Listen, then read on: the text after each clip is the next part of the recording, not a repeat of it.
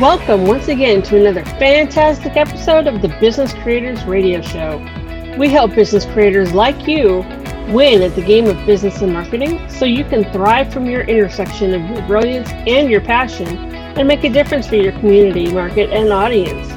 Please take a moment and visit our website, www.businesscreatorsradioshow.com. You'll find hundreds of episodes covering a breadth and depth of topics relevant to you as a business creator and links to subscribe via your favorite network so you get fresh episodes delivered straight to you. And now, here's today's episode. Let's get started. My name is Adam Hommey. I'm your host, and I am once again honored by your wise decision to tune in and invest in yourself today. The Business Creators Radio Show takes you into the field to the places you go where you have those aha moments and mastermind meetings that can change your life or at least bring you closer to serving from your intersection of your brilliance and your passion. As a result, you may hear things in the background. Right now, if you listen closely, you hear a jet flying overhead as I am broadcasting to you from my balcony in our new office here in beautiful Las Vegas, Nevada, known to some as the hottest city in America. That's right. We just relocated from one place in Las Vegas to another place in Las Vegas. So, this is the inaugural episode of us broadcasting from our brand new location, which means my new balcony, which I just set up last night. Uh, our guest today is the very first beneficiary of my new environment. I'm kicking back here. I uh, sit in my wicker chair, uh, dressed appropriately for Las Vegas, which means a, a heavy sweatshirt uh, with running shorts. That's pretty appropriate for this time of year. I got my cigar lit. I got my glass of home brewed iced tea, sweetened with three stevia packets sitting beside me, and I am ready for action. And the action here today is going to be about proposals, how to write proposals, how to boost your sales. Our guest is going to share how to take proposal pain away, utilize technology to cut down on the back and forth with clients, and raise your average prospects profitability or pro- projects profitability by putting prospects in control. Now, if I didn't touch on about six price points of project based work uh, in that little statement right there, then I urge all of you as our listeners to step up your game and make more deals because we have all those of us who work on project bases, like I do, for example, uh, run into this. And it was a lot of years for me to figure out some of the shortcomings, avoid some of the pitfalls, and get out of being on the short end of the stick when it comes to things like feature creep, uh, creative interpretations once the agreement is already done, et cetera, et cetera, et cetera. The client who ghosts for six months and then reappears wondering why the project didn't somehow magically get done after they blew you off.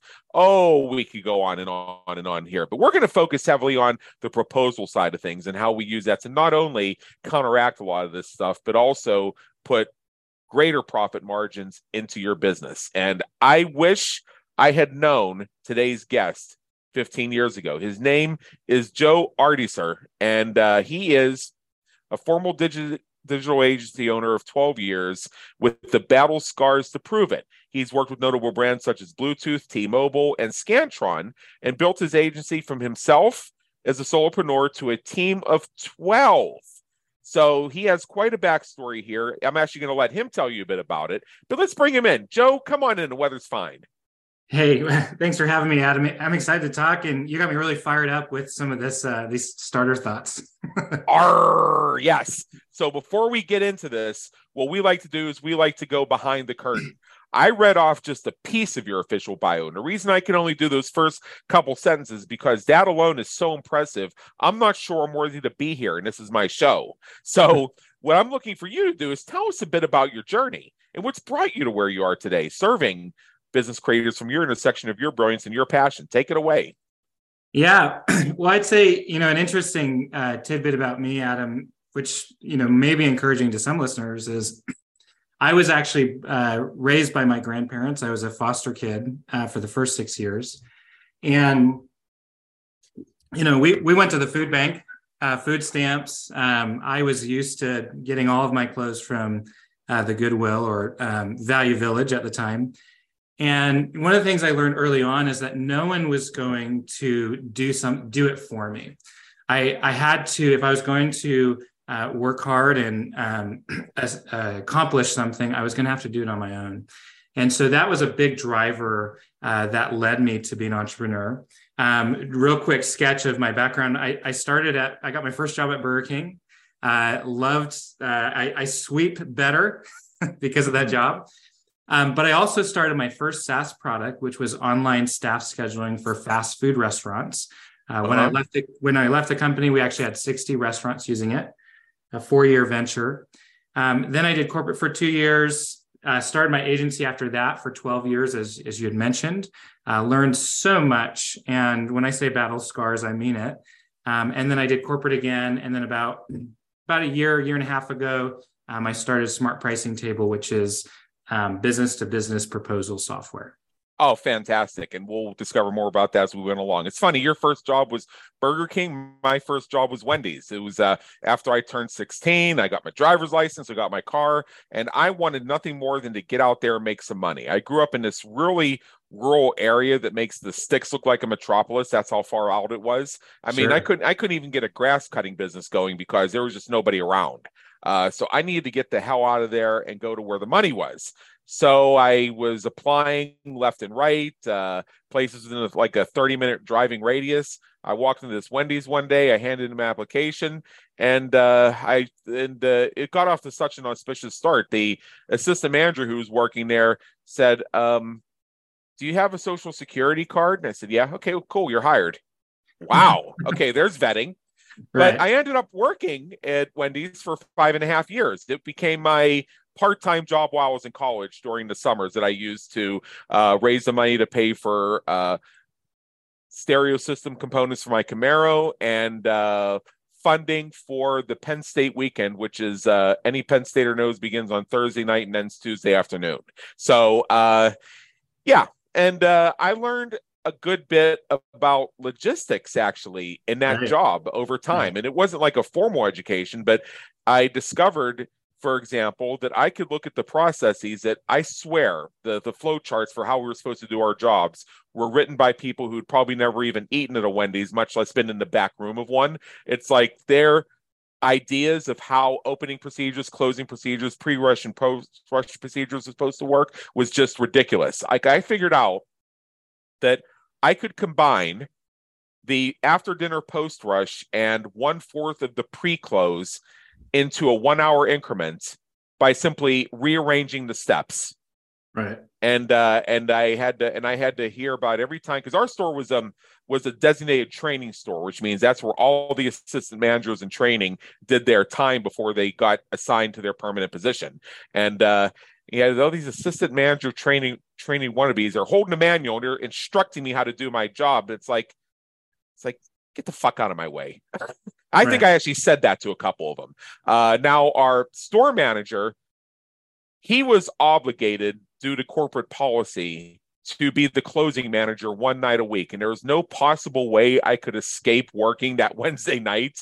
Uh, even when I had other jobs, he would prevail upon me to at least come in that Wednesday night and close with him because he loved how I could save him an hour and a half in labor costs simply by rearranging a few steps. Right. And what was also great is he also typically assigned me because uh, that that same Wednesday night, the we got our twice weekly shipment of supplies, you know, food uh, and everything else from our shipping company, which came in right after dinner, and they'd leave about 40 boxes stacked on the curb, and somebody had to put them in the freezer, the cooler, bring some inside, put them in various places, what have you. So I learned a lot about how to rotate perishables in a very small space and create very tall stacks of boxes that would not fall. this yeah, has been this has been very helpful to me in all the moves I've done over the years. I, I would imagine, Adam. You know, it, it's funny th- those initial jobs are just so helpful. You know, establishing your base work ethic. Um, and another thing that comes to mind is just really. Uh, it's funny. I, I, I uh, if, if I recall correctly, you also uh, ran an agency for a short stint, and um, so much of business is is around building systems. Um, uh, a recent podcast I listened to of yours actually talked about you know you you build the systems and then people run the systems. Yeah. But I remember, you know, I I, I love my time in in uh, quick service because you you have to you learn about those systems and it's like how how quickly can I open a box and do what I need to do with it? How do I you know control the stock room so that when i need a certain product that i need it's there and i'm not you know accidentally missing something and over ordering and so i i love i love working hard. I love working fast um, some sometimes um, and i really love systems. And so yeah. everything tends to kind of line up a lot of times with our work right. and also without it being formally presented to me i got a crash course in negotiation because i figured out how to get shifts that I really wanted and how to uh, get to do things like uh, handle the stock order, um, do all the offline work and such rather than stand in a position and serve customers the whole time. And also how to uh, get it so that I could actually tell an assistant manager in training to fuck off right to their face when they tried to tell me what to do. Uh, and it was real simple. Right. I came to understand that our training store manager was uh, part of the bonus that he got was based on his ability to control labor costs. So I showed him that every time uh, he assigned me those those roles, I saved him money. Right.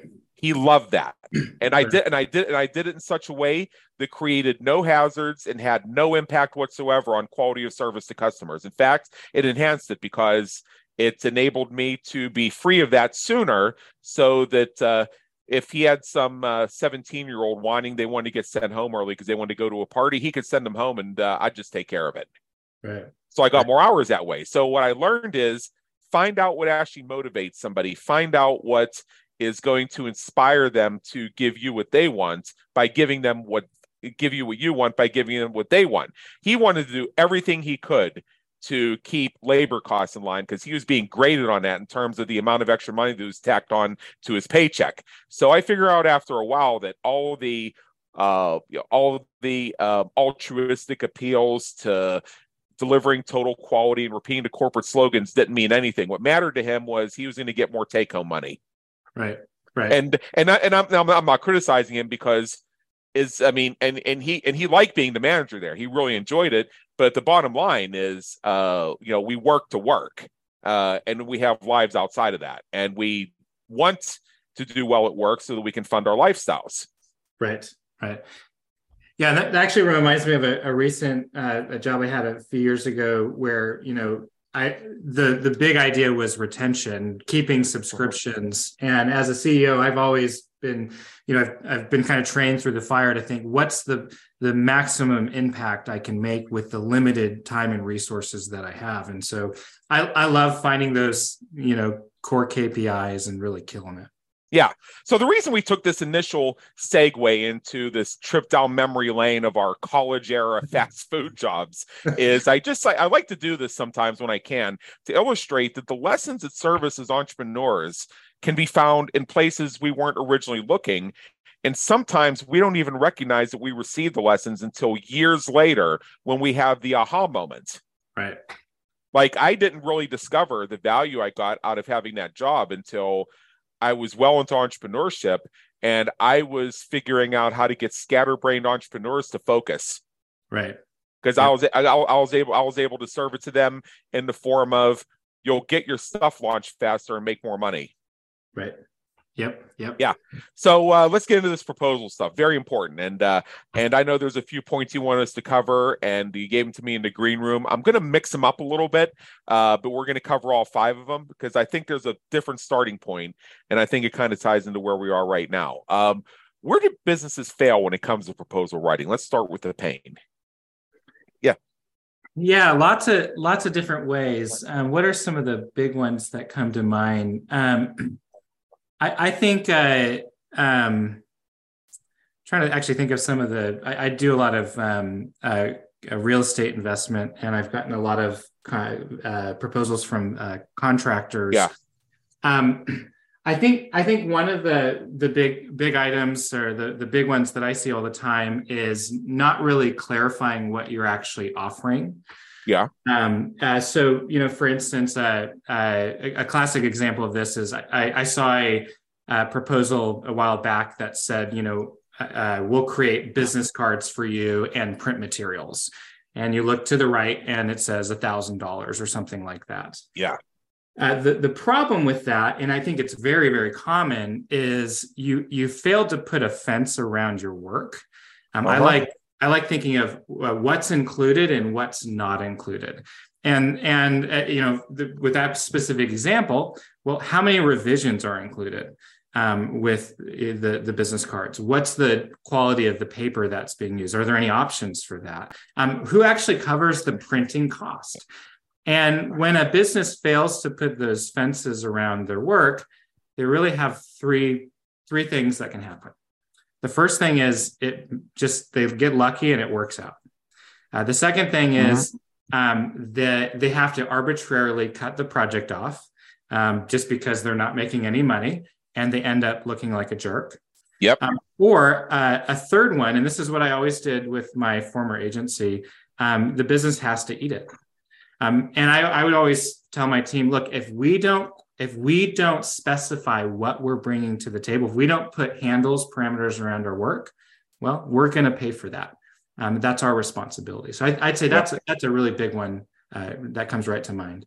Yeah, Joe, I've been there. I uh, underbid a project so bad that I ended up literally paying for the privilege of completing the project. I've been there, so I know how it feels. In the end, I made the customer happy, and he ended up using it for. He ended up using the deliverable we built for him for five years. I was very happy he kept it for five years. And then after five years, he was ready for a refresh. And by that time, I wasn't in that business anymore. So he worked with somebody else. And uh, and that was great. Uh, I also was involved with uh, the launch of one of the initial uh, podcast guest booking agencies that created the entrepreneur to guest to host connection.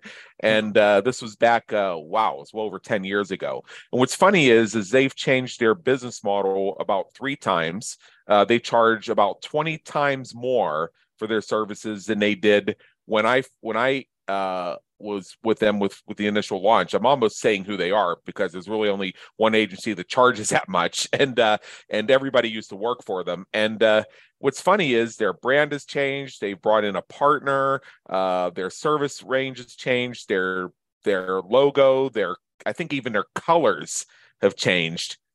But what's funny is that bits and pieces of the copy that I wrote for them 12 years ago can still be found on the website. Right.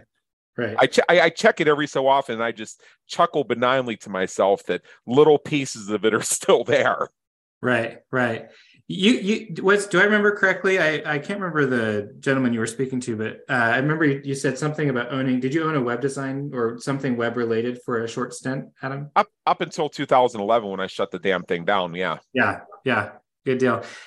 I I uh, I remember one of the I talked to a lot of different agencies uh, over the years, and one of the a common thing is just um, the client management. Working with clients can be so painful. Um, yeah. Uh, and uh, all sorts of pitfalls. Mm-hmm. One of the things that we really prided ourselves on is wasn't was in fact the proposals, because I think I think so much of business um, success on a project, success with a, a customer really hinges on um, an agency or business's ability uh, to pri- provide a quality proposal. You know, yeah, the terms, all those kind of things. Um, another another uh, pitfall, if I might uh, mention, uh, with proposals is not um, leveraging past work this is i know this is epidemic an epidemic wow with, with okay I'm, okay let me let me let me sit up and get out my notepad and two pens for this one. Go ahead. Yeah so so how you know ask yourself have i done this where you grab a proposal from three months ago that feels similar right? Um, or uh, you you grab you know you just open up a document and you start writing or you copy and paste something. But but what you're not doing is building an actual system right you're uh, it's a you're, you're well you have a system it's messy but it's basically grab bits and pieces from different emails from your dropbox account mm-hmm. and then try to frankenstein it together um, the, the the challenge is you know is you know there's there's the part of of life where you're working in the business and you're working on the business and that with that mentality that kind of approach you're always working in it um, yeah. i'm a I'm a big margin guy. I, have I've never wanted my business to run me, and for the large majority of it, I've always ran it. Um, but you you can't you can't create margin. You can't have time to think if you're always reacting and just um, you know throwing slapping proposals together versus you know slowing down uh, and asking big questions. Yeah, I think that I think that is um, very important. You know, it's very interesting. I never really thought of it that way before. That um, relying on your past work could be an issue. I mean, I've uh, had little things happen when I have Frankenstein proposals. I think the funniest example is that uh, one of the proposals we wrote, and this was way back, uh, was for a venture in which a friend of mine who was a, a top 40 performing artist uh, was one of the involved partners. So about three proposals down the line, um, I had uh, my prospect come to me and they, and they asked me, why does Benny Mardones sit in on our meetings? Right. Right. Oops. right. So, uh, so that that's a micro example. A macro example, to me, is that every client is different, and if you attempt to apply one model that you use for a previous client to an upcoming client, that you're going to miss a lot of not only nuances but also potential opportunities. Yeah, yeah. Cop, copy and paste can definitely lead to that, and feeling like it's a, a bit impersonal. Um, a good example of this is, you know, at my agency, um, I, I think it's really valuable to over time see the patterns. What's the repeatable work that we do? Not not because you're going to do cookie cutter work, but because if you're doing something different every time, mm-hmm. I would argue that's hell.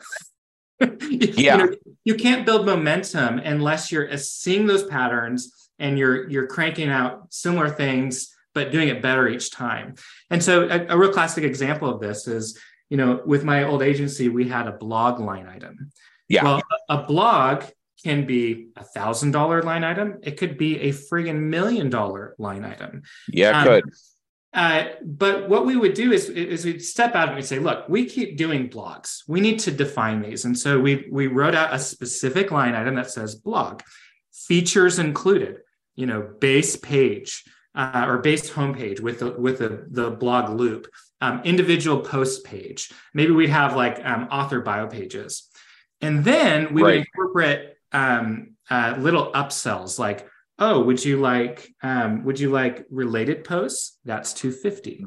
Um, would you like um, uh, I think author bio pages was another upsell, um, you know, 500. Uh, so you can have all these different upsells, but then you save that as a reusable piece of property that you can then sell later on down the road.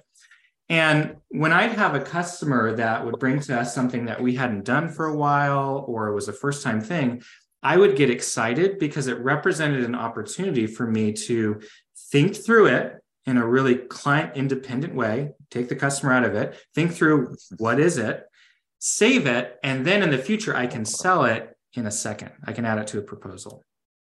Yeah. I think that's I think that's key. And uh, what I eventually developed when I was cranking out proposals left and right back in the day was that uh, I actually kind of backwards stumbled into a very similar thing uh, eventually when I started making all those little macro and micro errors with Frankensteining, I just sat down and I built the mother of all proposals that covered every single possible thing that we could do. Right. So whenever something new came in, I just save as that master document and then just cut out the stuff that wasn't applicable. Yeah. Ended it's up saving me a lot of time. And in my master document, I also put notes to myself, you know, highlighted uh, you know, using the yellow highlighter, what the price was so that I did the math correctly. But I, yeah. of course, I took all that out before I showed it to him. Yeah, that's fine. That that's exactly where I started, um, and really that was the impetus for my SaaS product. It's basically that, but on steroids. uh huh. A couple other little things. I just want to cover this for our listeners, just while we're here, and and, and I, I bring this up because so many folks miss this. Is that um, that uh, every proposal should have a sunset date of how long it's valid for. Because sure. uh, yeah. what happens, uh, I had this happen to me once, is that um, you know we sent out a proposal for something, and the client said, and the pro- it was actually already an existing client coming back for something else. They said, no, we're not going to do that right now. And then six six months later, they asked for substantially the same thing. So I sent them the document, but with our new pricing on it.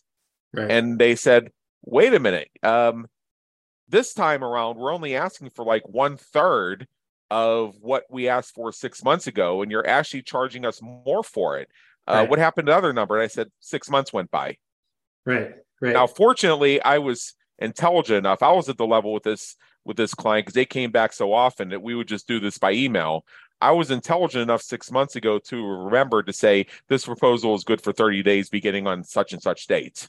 Yeah. And I was able to point to that and they said, Oh yeah, I get it. Okay, cool. We'll go with the new price. And it was just um, it, it, was that little tag, that little line, right, that you put in the uh-huh. proposal uh-huh. that gave you the the ability to do that, right? I, you know, you think of days like today where inflation's you know just rampant. That's really important, but also in six months, maybe you've hired two more team members, you've repositioned your company, and you charge a heck of a lot more. Um, and so, if you don't have a clause like that, you've really um, kind of put yourself in a corner. Here's another one: the abandonment clause. Uh, and I think this is reasonable. So let's say that um, there's no communication on the project for 30 days, despite your efforts to do so. I ran into this once, and fortunately, I had the foresight for it. Um, I had this one client who, uh, due to the nature of his work, he would get really busy for like seven months of the year. So I guess the way he timed the project, uh, it kind of cut into his busy season, and uh, he just stopped responding on it. And uh, I made several attempts to outreach. I didn't hear anything back, and then the, on a random Friday night, he sent this very long email that was about nine long paragraphs long, castigating me, saying I had no professionalism, I totally dropped the ball, I had a major problem to fix, and and uh, and uh, and uh, that he was coming back and he was going to ride my ass to make sure this actually got done. Right. And I and I replied, our last attempt to connect connect with you was such and such a date. Uh, we didn't hear back from you. The your signed agreement state there's a 30 day abandonment clause. I don't even have to speak with you. Right. Send. Right. And uh, he came back that Monday morning, just oh oh oh I didn't I didn't realize you were waiting for me. I must have missed some emails. I'm so sorry. So how how do we get this done? It's like aha. Right simply right. because I covered that base and was able to. Hey, if, if, you want to be a hard ass with me after blowing me off, I could be a hard ass in return and doing a lot less words. Like, okay, well, we got that of the way, so now that field is clear. So let's get back to where we were and get it done. And uh, we ended up delivering, you know, giving him a deliverable that he ended up using for six years. Yeah, yeah, and that's just another great example, Adam, of of the the uh, value of crafting your proposal in a way where you can win. A lot of people hate client work, but really what they hate is the ambiguity and the fact that they can't grab onto anything. Uh, the, the longer we built and invested in our proposal system, the less and less problematic customers we had because we would eat concrete, right? As you do in business, it, you fall on your face. Um, and then you always, we, I would always tell my team, let's go back to our proposal process and ask the question what do we need to change so that can't ever happen again you yeah. do that long enough and um, problem projects just become a rarity yeah and uh, and, and just little things like that like sunsets on uh, how long the proposal is good for and yeah. within within the agreements covering things like abandonment clauses and also um, and also uh, feature creep that can be an issue too yeah. and um, what I've also discovered, particularly when I had the web development firm, you could make 100 bullet points of exactly what you were going to do. And by the time you were done, you might deliver 100 things, but it would be 93 different bullet points than what you originally planned. Right. It's funny how that works. Right. So what I so what I also uh, discovered, and I'd like to get your insights on this, is when you have processes that you attempt to break down into small pieces, but those keep changing as you go through the project how to how to write something in such a way where you can be specific enough that you can keep pointing back to it to prevent feature creep without additional fees, but at the same time maintain your flexibility so that as the project evolves in real time and it doesn't go exactly as you planned, you still end up at the same finish line on about the same tank of gas. Yeah. Yeah, great question. I, I think the the word that comes to mind for me is mitigation right? I, I am doing this for 12 years. I knew i know there's there's never a perfect project and it never went exactly as we'd hoped. But if you if you don't outline anything you can almost assuredly guarantee it won't go how you hope yeah. Right? or or if on the other side you're so freaking detailed you know you're gonna you're gonna turn off customers like uh, like left and right. What, what what i like doing is you know giving a basic outline of the work that's required. That gives you something to grab onto. It sets the overall size and scope of the project. You know if i defined a a blog again use that example and i i put three three layouts on it you know, we can be flexible and we can swap out a layout for that, right? But there's no way my customer is going to interpret um, the the blog as this massive effort when you look at the scope of work table. So yeah. I, I, think the big the big key is mitigation. And on the long run, you know, you, you're going to have some projects where your hour your billable hourly rate is really really high because it worked out great. Other times it'll be a little bit lower, but shouldn't get killed if you're providing a, a, a good amount of parameters you know you touch on something right there that you're gonna you're gonna win some and lose some. Uh, so there are some projects that are just gonna go so well that your margins are gonna be up even higher than you expected. And you just take that because you know there's a few where they're not gonna come in quite the same. Uh, so you learn the life balances out and you learn the strategies for making that happen. But uh, another thing that comes to mind is uh, particularly when it's a first time client and i think it actually applies even if they're a 10th time client, is to write a proposal that makes them feel like it's what they asked for and is going to give them the deliverables and the value they represent the return on investment that they're expecting. Let me give you an example of this. Years and years and years ago, when I first thought I was an entrepreneur, I was in a joint venture where myself and somebody else uh, co provided um, an introductory service. And then the idea behind it is we do the introductory service and then that would reveal you know and then leads to the bigger projects. You get the idea. So the most painful part of that was when uh, my partner and i would have the meeting about the proposal for the big project and those calls just went on and on and on because uh, every time he said the word and i'd brace myself because he was adding even more to the project to make the number bigger Right. The most egregious example that I have is um, in one of the clients, uh, they said, "Well, we have our own web, we have our own web designer. We don't need your design help. Uh, we just need you to uh, work with her and tell her what to do." And I'm like, "Oh man, manna from heaven." Right. But my partner insisted on adding a line item that says, "If you choose for us to do the work, this, will, this is how much it'll cost." Well, you you might imagine we didn't get that one. Right. And then and then we and then we didn't get about nine other proposals in a row approved. I mean, it got to the point where I got so tired of hearing the word no that I shut down my computer and went down to the park for a walk. Yeah. And then uh, and this is about the ninth time in three weeks I heard the word no, and it's like, what am I doing this for? Right. Uh, so the so the irony was is when I came back a couple hours later, I found out that my assistant had been trying to get a hold of me, but I'd left my phone at home. That's how much I didn't want to be bothered. And right. uh, and she said, well, um, that person has said no this morning. They've changed their mind. We've been trying to get a hold of you because they need to give you their updated credit card to process the the payment to get started. It's like, okay, but yeah, you see my point. Now, after that partnership ended, I just I uh, decided to uh, go back to those folks who had told us no, and, and my approach was, look, I'm I'm not here. I'm not trying to do any recovery. I'm not trying to get your business. Uh, notice how I'm using the word not with trying to get your business, uh, you know, NLP and all that.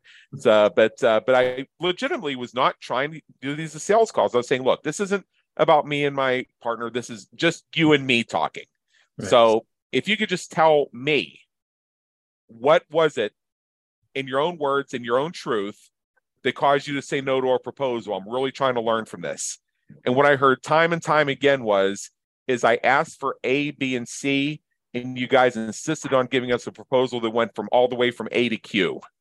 Right. And you just weren't giving us what we asked for. And the funny thing is, is a couple of them said, and you know, if you're still in, if you're still in it for A, B, and C, I'd like to work with you. It's like, okay, I'm right. not in that partnership anymore. Let's do it. Right. Right. So I, so I, so I ended up getting business because I went back and t- just to try and learn why I didn't get business. Yeah. Yeah, that that's a very common mistake, which is basically you're just not listening to your customer, right? I, I think with the the basic process at my old agency was we we had to initially um, set up a, a, a discovery call. I wouldn't I wouldn't create a proposal without having a conversation with them. Uh-huh. Um, and uh, we really tried to, you know, hear. I, I, wanted to, I wanted to send them a proposal that signaled I was listening. I know exactly what you you're looking for, and and we can deliver that. Um, I, I, I think the the thing that you talked about specifically that hits me hits me the most with contractors. I can't tell you how many times I've asked for like an electrical bid, and I say, hey, can you part it out like this and this and this, Um, and then can you line item this specific thing out? And it's just many times not that at all. Um, and so I, I think I think for that for a prospect, it really builds trust that you you listened to the specific details uh, when I was talking to you, and you gave me a proposal that was reflective of that. Yeah, yeah, and I and I would just add while we're just covering little micro bases here is to make sure that um, you know in addition to the sunset on the estimate, the abandonment clause, also to specify how feature creep works. Right. Uh, so that they can see and that thing that they agreed to that if it goes uh, if it goes out of scope that they're going to pay extra. They knew that going in or should have read it. Yeah, yeah. I, one of the ways that we accomplished that, we had a few different ways. One was we had that bare uh, uh, a minimal amount of outlining, right? So you, yep. you've got some clarity there. Uh, but I was surprised at how often this next tactic worked. Almost, I almost had no issues with this. We were a fixed bid kind of uh, one and done projects. We did do maintenance afterwards, but it was like big high end projects. And uh, what I would do is I'd actually just throw in the line item uh, again to revisit the the blog example because I've already flushed that out a bit. I, I could we could put something like um, there's a, a maximum of 10 hours of development included on this line item. Yeah. And you you think that I get a lot of you know uh, pushback on that? Almost never happened. And what's great about that is, um, and this is another principle I think with good writing good proposals your clauses aren't something that you have to be wooden about, but they give you something, right? So maybe we say, maybe we're like to spend 10 hours, we're cutting it off, done. I wouldn't go that approach, but I could say, you know, we're getting really close to 10 hours. I'm going to actually give you two extra hours, but at that point, then we're going to need to kind of cut this off. And we can't, if we can't don't get that feature done, we just got to call it good. Well, in that situation, I'm not a jerk. I'm a hero. Yeah. I, I, gave two extra hours. Um, and there was a little bit of scope creep didn't didn't affect the project as a whole for my agency uh, but the customer is really really happy um, uh, with with uh, the outcome yeah well i remember uh, this was many many years ago i was on the board of a professional organization that hired web designers and uh, and there was one person we were used to working with, and he yeah, he had built out the organization's website, did a really nice job with it. It was um, written in Cold Fusion, which uh, you have to go back a while to remember what Cold Fusion was. Yep. And it had it had basically all the stuff that WordPress does today. I mean, this is back during the day when both when the idea of server side includes was still new. Uh, but uh, and I'm really dating myself on that one and uh, and you know you'd have people rotate through the board and they'd have their own favorite web designer that they wanted to throw some extra business at, and they would say, "Oh well, this guy's bidding us three thousand dollars to do this. My person get it done for twelve hundred. And so I went back to my three thousand dollar person and I said, um, I said, look, I'm uh, I actually like your work and I'd like to and I'd like to make sure that the board votes for you. I'm having a little bit of a problem with uh, this because somebody else is coming in saying they can do the same thing for 1200 and he said look here's the difference. Here's the difference. Um, when you call me up a year from now because you need something updated or something evolves and you need something changed i'm not going to nickel dime you nickel and dime you $50 here and there. That $1200 person um, if something breaks on it 30 days from now they're going to charge you $100 just to take your call Right. And so I learned something there, which is don't be afraid to go a little high in your estimates because that will give you the cushion that you can then over deliver a little bit because you've already factored it in. Yeah, that that stuff is can be so tricky. I, I remember this just rough day with my uh, sales guy many years ago. We where we learned we actually I think it was like a seventy thousand dollar bid, and we lost the project because we were under six figures. and so the pricing is so interesting. Positioning is so interesting. I, I remember another time uh, we decided to raise our rates from 150 an hour to 200. Um, it the, the pencil pencil the numbers in, and it would it would is going to bring us out of kind of a rough rougher season of lower profitability. It's amazing how a little change like that received almost no pushback and made us uh, profitable, very profitable again. Um, I, I, think just the pricing is uh, such a fun topic to talk about. Lots of different facets there. Okay, remember I told you about the guy who abandoned his projects for seven months and tried to come back and be a hard ass with me. Right. Um, when he and I had first negotiated that, uh, project, um, uh, I'd give him a number. And again, this was over 10 years ago and it was pretty simple. So I told him $2,700 and, uh, and he said, I understand what you're trying to do. And I know you're in marketing and the, uh, the whole thing with the sevens and everything else, but, uh, could you just give me a round number? And I said, okay, so like 3,000. He said, yeah, sure. So just like that, I got $300 more out of him just because he wanted a round number. Yeah. Yeah. Clients are so funny. I mean, yeah.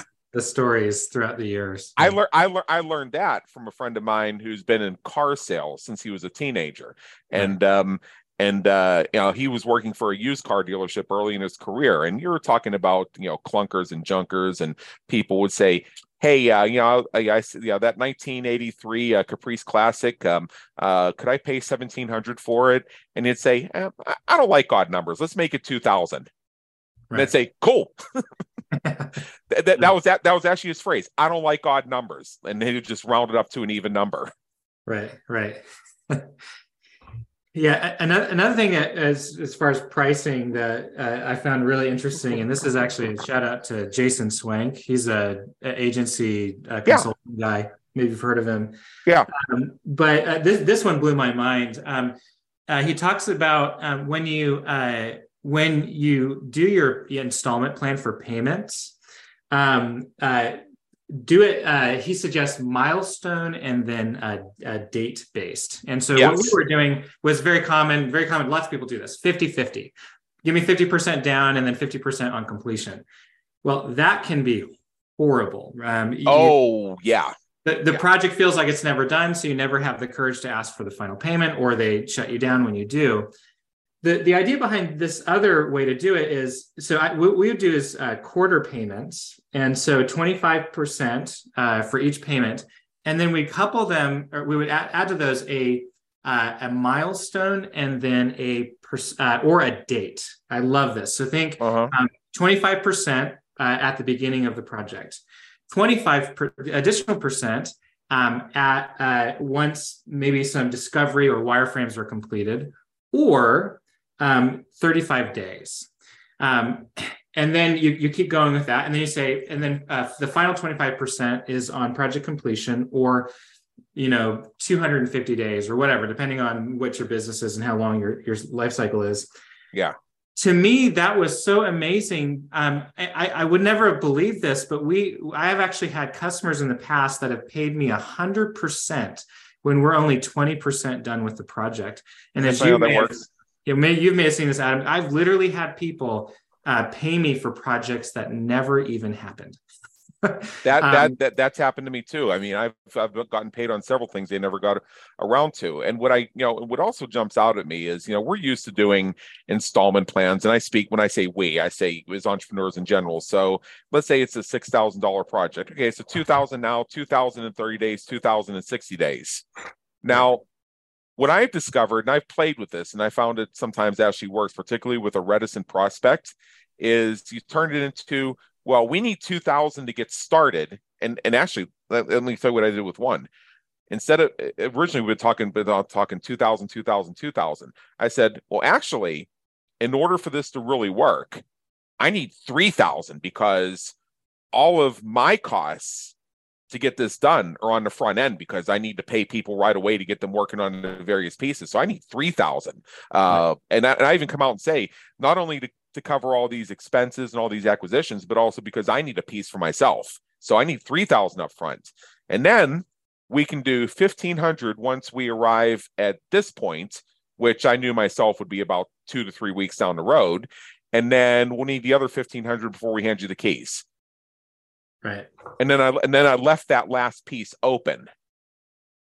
Yeah, yeah, but you've got you've got a good chunk of the of the whole. And, and, it's so funny. Adam, it just makes me think of like you hear so many people, whether it's a, a, a worn out agency owner or freelancer or business owner, whatever the case, you know, saying, you know, I, I hate client work, I hate customers, but at the end of the day, what you really need is you need help uh-huh. right because, because the what you just described is a great way to handle various scenarios but without that you're just kind of down a, down a creek um, so if you can if you can if if you if you subscribe to a model of continuous improvement every time something goes bad, something goes wrong, I'm going to strategically think through how to make it better in the future. Then, regardless of how profitable for you are for the month, things will get better and better over time. And that i think that keeps uh, business exciting um, and it, and hopeful and uh, for the for the future. Yeah i think so too. Now here's a point i mentioned in the green room that i want to get in here because this is actually something that's been pointed out to me by a few folks. Um, i'm going to preface it with something from my web development days and i'm going to translate into what we're due today. Uh, so i found that when i was in the web development era that if somebody asked me to send them a portfolio of previous work, that that was in every case that I encountered actually a gentle brush off. Because they did not intend to do the deal to begin with and they were looking to drag out the conversation and have me provide them something where they could say this isn't what we're looking for thanks anyway.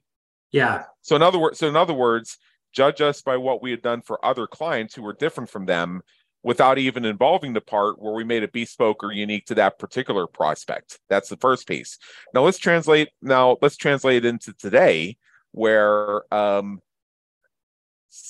I found that sometimes if somebody says, "Yeah, write a proposal and send it to me," then that's kind of where the conversation will sometimes end because either they will become unavailable for subsequent conversation or you'll get a terse response to them that says, "Oh, that's just too much," right. and then they won't. Then they won't give you anything else. They won't even give you the time of day to explore further. So I want to run something by you, and then I want to get your thoughts on it.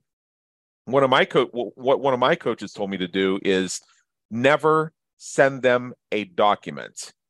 Schedule a follow up call. Prepare your documents. Right. And even let them know that that next call is going to be the two of you going over the proposal and uh, regardless of whether you're using the phone or whatever, have that one be a Zoom call and screen share the proposal and walk through it with them. Yeah. Yeah. Well, you stole my thunder, Adam. I was getting ready. Um, I, I, completely agree. Um, the idea here is um, if someone is unwilling to meet with me, if they don't value the time it takes for me to put a proposal together, then I, am not going to do it. Right. Um, yeah the, the idea here is uh, is chucking a proposal over the fence and just hoping for the best. Um, yeah. So that was actually form of a formal part of that's been a formal part of my process for many years, uh, which is I, um, I, have an initial call. I want to understand your your needs, your requirements. Then I'll put together a proposal if and only if you're willing to meet with me. In fact, I would want to schedule that meeting before I even start on the proposal because it takes time. Yeah. Um, so as a general rule of thumb, I think that's really really important. Now, as an outlier, I have a funny story. Um, I once had a prospect who said, "Hey, I've got you know 25k for this project." It was on the lower end of what I wanted to take just in, in that season of things. Um, and uh, and by the way, we won't meet with you. Um, I uh, so great great prospect. Um, here's my budget. Yeah. That doesn't work for you, and we won't meet for you. Meet with you. Well, we needed the work, and so um, I uh, I chatted with my sales guy. I said, "Hey, why don't we put together a, a proposal and an interactive proposal? Let's deselect a bunch of stuff. Um, don't spend more than ten minutes." And just chuck it over the fence. It was a one of the few times where I made an exception to the rule. Uh, we went ahead and did that. Uh, didn't hear anything from the prospect for two weeks, and um, lo and behold, two weeks later, I got a signature request for a project for $34,000. Um, wow. They, in their own um, environment, no pressure, um, selected things that they thought were valuable and uh, magically found $9,000. Um, so, whereas I generally want to apply that principle um, of not throwing one over the fence, if I absolutely can't, um, I love the idea of sending over an interactive proposal that you spent very little time on. Now, you can't do that if, going back to the beginning of our conversation, if you're just reinventing the wheel every time. If you have a really solid base proposal, you can make things optional, you can include upsells, then all of a sudden you have exposure to opportunities that you wouldn't have gotten to before because you didn't have time um, or just uh-huh. you didn't see enough promise. Um, so I, I think uh, there's a good uh, balance there, depending on the scenario. Okay, so Joe, this sounds like Smart Pricing Table, which is your service. It is. Yeah. yeah. So as we wrap up here, just tell us a little bit about that. I'm on the website right now and I see that basically what it looks like, uh, and tell me if I'm reading this correctly. Like when I go to www.smartpricingtable.com, is I see that uh, what it's going to look like to the end users. You're going to give them a username and password, and they're going to log in and they're going to see that um, and you can i guess you can configure it different ways but it's going to look like there are things that are itemized um, you're going to have the option for them to click radio buttons or check boxes to add or delete features and uh, it also has a thing where uh, you know, sort of like a shopping cart on a website. Actually, if uh, you know they check off all the stuff on a proposal and it's like ten thousand dollars, but they're not quite ready to spend that, they can just check down things to get to the $6,000 number they can hand you right now. Or they might say, oh, this is $6,000. And to add this other thing is only 500 more. I'll take three of those. Now you have a $7,500 proposal to close. Yeah, yeah, that's that's a that's a fair description. I, would say it, you know, it's business, it's interactive business to business, generally business to business uh, proposal software. One of the reasons why I created it is because I I I didn't have the level of interactivity that I wanted my customers yeah. to have with the previous system that we use. So, as I described earlier, um, you know, having upsells inside of an individual line item. And a good example of this is maybe you have an about us page and you describe it. Uh, again, going back to web design uh, ideas here. Uh, but you could have maybe you're also willing to take the photos for their about us page. Well, why not yeah. put an upsell? why not think through what you offer and catalog those and build on those over time and then you're not reinventing things every time um, we, we, found um, i found using the software customers love the interactivity they love being empowered um, and a lot of times you know, it's like if i ask them for another two grand i'm not going to get it but if they just click stuff i'll get five grand um, and so yeah. that's that's the impetus for smart pricing table. Um, and also, I should mention, Adam, uh, if anyone uh, meant, uh, is interested in a demo, if, if you create pr- proposals and um, maybe it's a painful process for you, um, I'd encourage uh, listeners to uh, schedule a, a, free demo. Yep. Um, and if you mention this podcast, I'll actually give 50% off your first two months after the free trial. Um, so a, a, mm-hmm. good deal there. And then I also offer uh, uh, consulting if you just don't know which way is up and want to think through your proposal mm-hmm. process mm-hmm. together. So okay, great. So I'm gonna again that, that's a very generous offer. Thank you. I'm just gonna point people again to the website. It's www.smartpricingtable.com. Be sure to check that out. I'm checking it out myself. And with that, and with that, my friend. Uh, Joe Ardeeser, thank you so much for being with us today. It's been an honor, and believe me, an education. Awesome. Thank you, Adam. A pleasure. And uh, thanks for having me on your show. We trust you enjoyed today's episode of the Business Creators Radio Show. Check out our previous and upcoming episodes on our website at www.businesscreatorsradioshow.com. While you're there, be sure to subscribe via your favorite network so you get fresh episodes delivered straight to you. Until next time, have a great day. Take care.